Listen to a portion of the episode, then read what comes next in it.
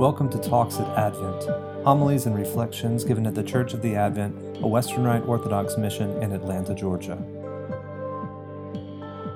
Today's speaker is Father Michael Kaiser.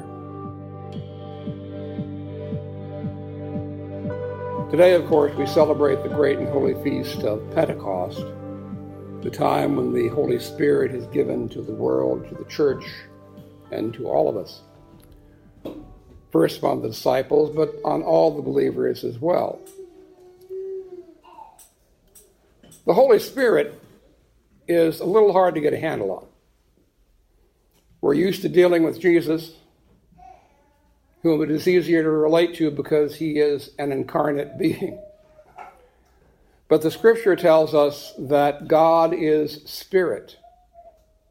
God the Father has no physical form.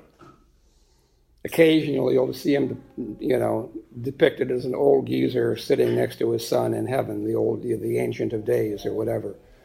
But God the Father has no physical form. He is pure spirit. God the Holy Spirit is pure spirit. I mean, that, you know, would be a no brainer.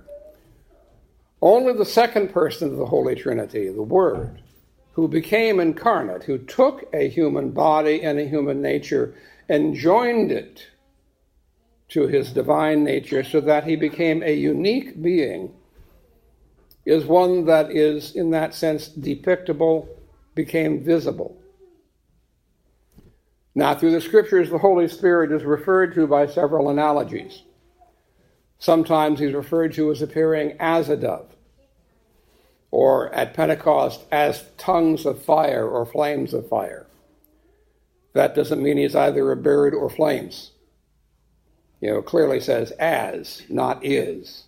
So it's making an analogy so you can kind of get a sense of, of what uh, the Spirit is. Jesus himself says the Spirit blows where it wills. you know neither where it comes from, you know neither where it goes, you know. It's sort of like, you know, there, there's a flash of something that goes by you, you know. And as a result, you know, we sometimes wonder, well, what, what is it he actually does? Jesus himself in the gospel today gives us one clue and that is, He will remember what I have taught you. He, he will help you to remember what I have said unto you.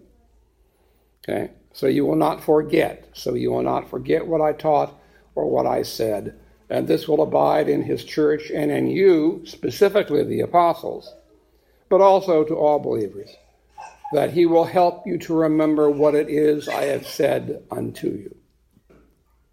In a sense, the Holy Spirit, I guess, if you want another analogy, which is not biblical, is both coach and referee.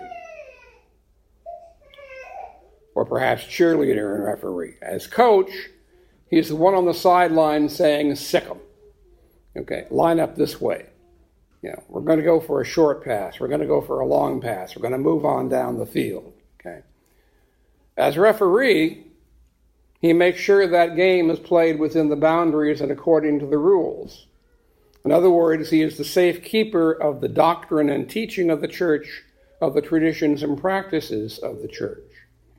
So, as coach and referee, he guides, directs, impels sometimes, fills with enthusiasm sometimes. That tends to be an individual sort of thing uh, depending upon the, our, our own particular personality. What he doesn't do is directly control us. You know, he's not the marionette, he's not the puppeter that keeps the marionette going.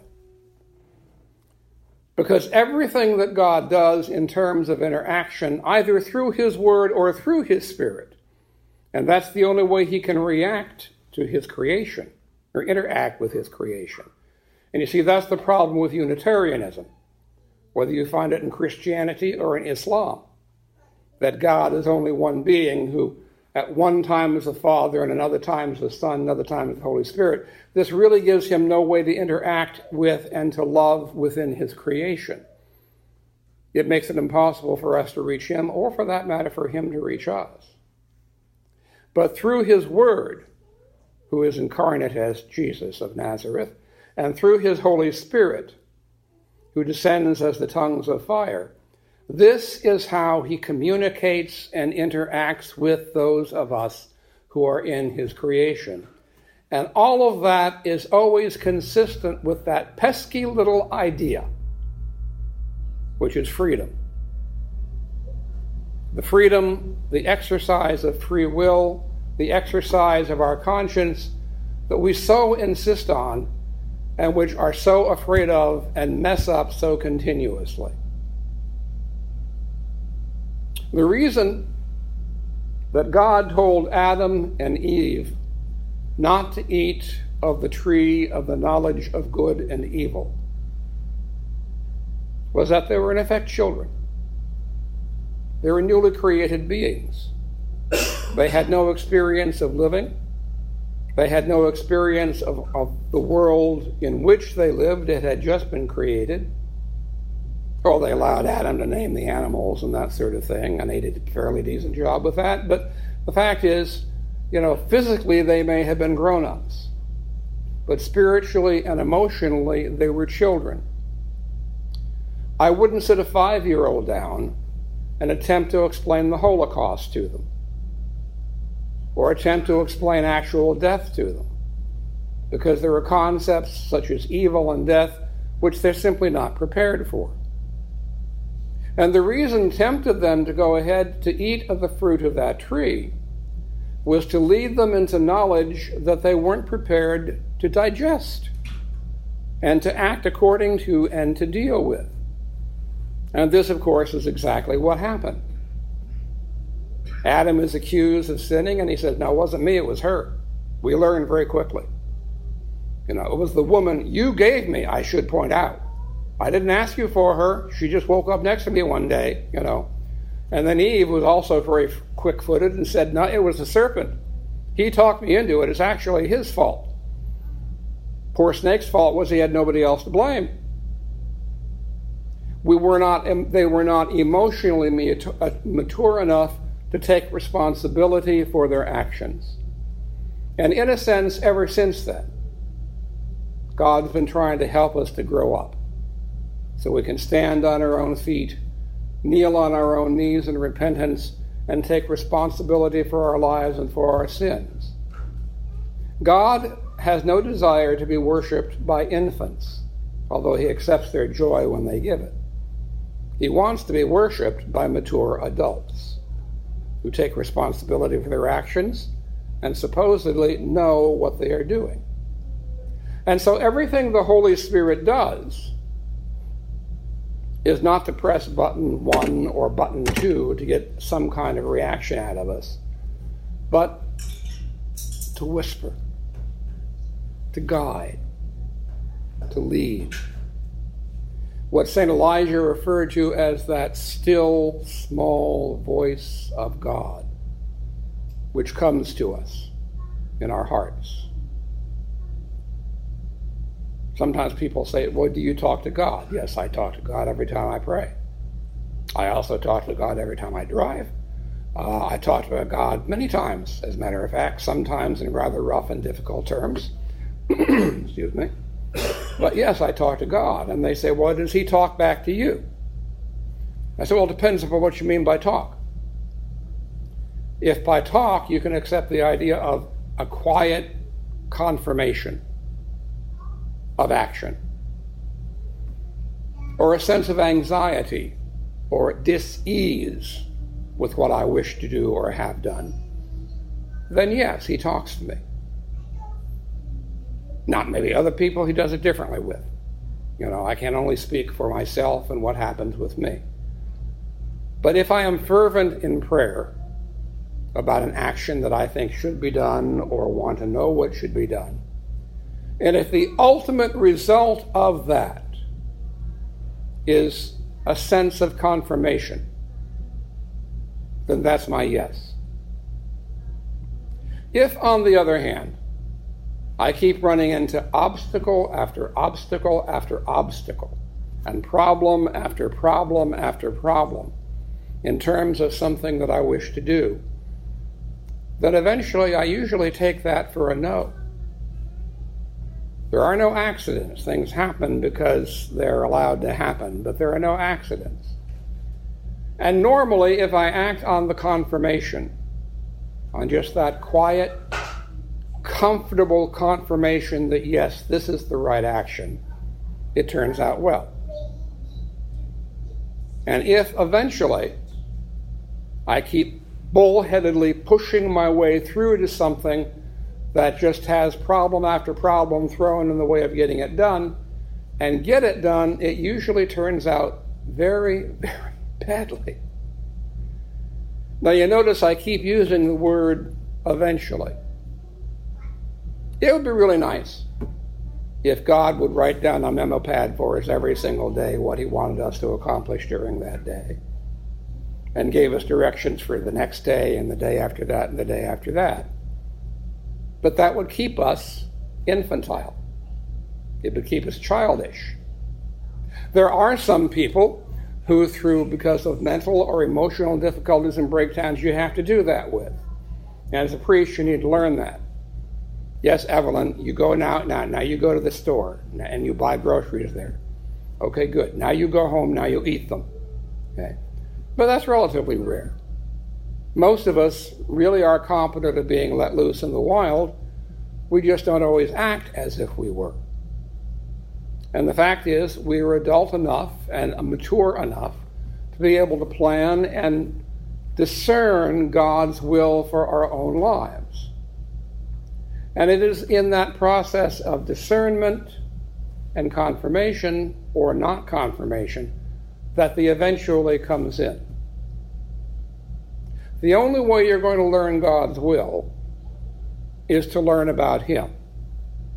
That's where our knowledge and continuous study comes through. The only way you're going to learn God, the only other way you're going to learn God's will for you is to talk to Him. And that means prayer. Whether you're doing that in formal prayer, whether you're muttering to Him as you go along, whether you're mumbling as you're stumbling through something, you're talking to God. And most of the problem that we have with that is that we think this is some sort of monologue. This is reading to God the minutes of the previous meeting so he understands what he missed. But he didn't miss anything. He already knows everything from before the creation until after the consummation of all things. We are the problem, not God. Our understanding and our acceptance of his will is the problem. So we pray regularly and persistently. And sometimes that takes a while. Sometimes it takes a while for God's will to be revealed, either because we are not ready for it or we simply refuse to pray for it or to, to, to, to really ask for it. There's a story that's told about a, a pastor uh, who comes home very excited to his wife and tells her, We've been given a marvelous opportunity they want us to move to Hawaii. I'm going to go upstairs and pray about this. You start packing. Because he was already convinced he was going to go to Hawaii. Okay? Wasn't waiting for God to confirm what other people had suggested he should do. Patience, persistence, and perseverance, and the mistakes we make along the way is how we learn to discern God's will for us in our lives. And then having discerned it, not just sitting back and looking at it and say, well, gee, what a grand idea, but actually going ahead and doing it. But he expects our brains and our souls, the thinking part of our souls, to be engaged in this process. I suspect he's rather tired of feeding us pablum. He's tired of spoon feeding us. We have to be proactive about this. God, what is your will for me? What do you want done? And if you do that every day of your life, then gradually, as you are mature enough to deal with it, the Holy Spirit will respond. The Holy Spirit is always with us and is there to help us in our great times of need. St. Paul, in his Epistle to the Romans, tells us in the ninth chapter that you don't have to worry about what words you're going to use to pray because the Holy Spirit is always praying through us with groans, he says, that are too deep for words. At those times of great sorrow, at those times of great fear, at those times of great joy, when we're so overcome we can't find the words we need, we don't need to worry about that. Because God, the Holy Spirit, is praying through us in precisely the language God will understand, and we simply have to allow that process to go on. We have been taken into the life of the Holy Trinity, of God, Father, Son, and Holy Spirit. Let us rejoice in that let us exercise our freedom and be responsible for it. And let us always seek God's will. And having found it, do it. In the name of the Father, and of the Son, and of the Holy Spirit, God is one. Talks at Advent, homilies and reflections given at the Church of the Advent, a Western Rite Orthodox mission in Atlanta, Georgia.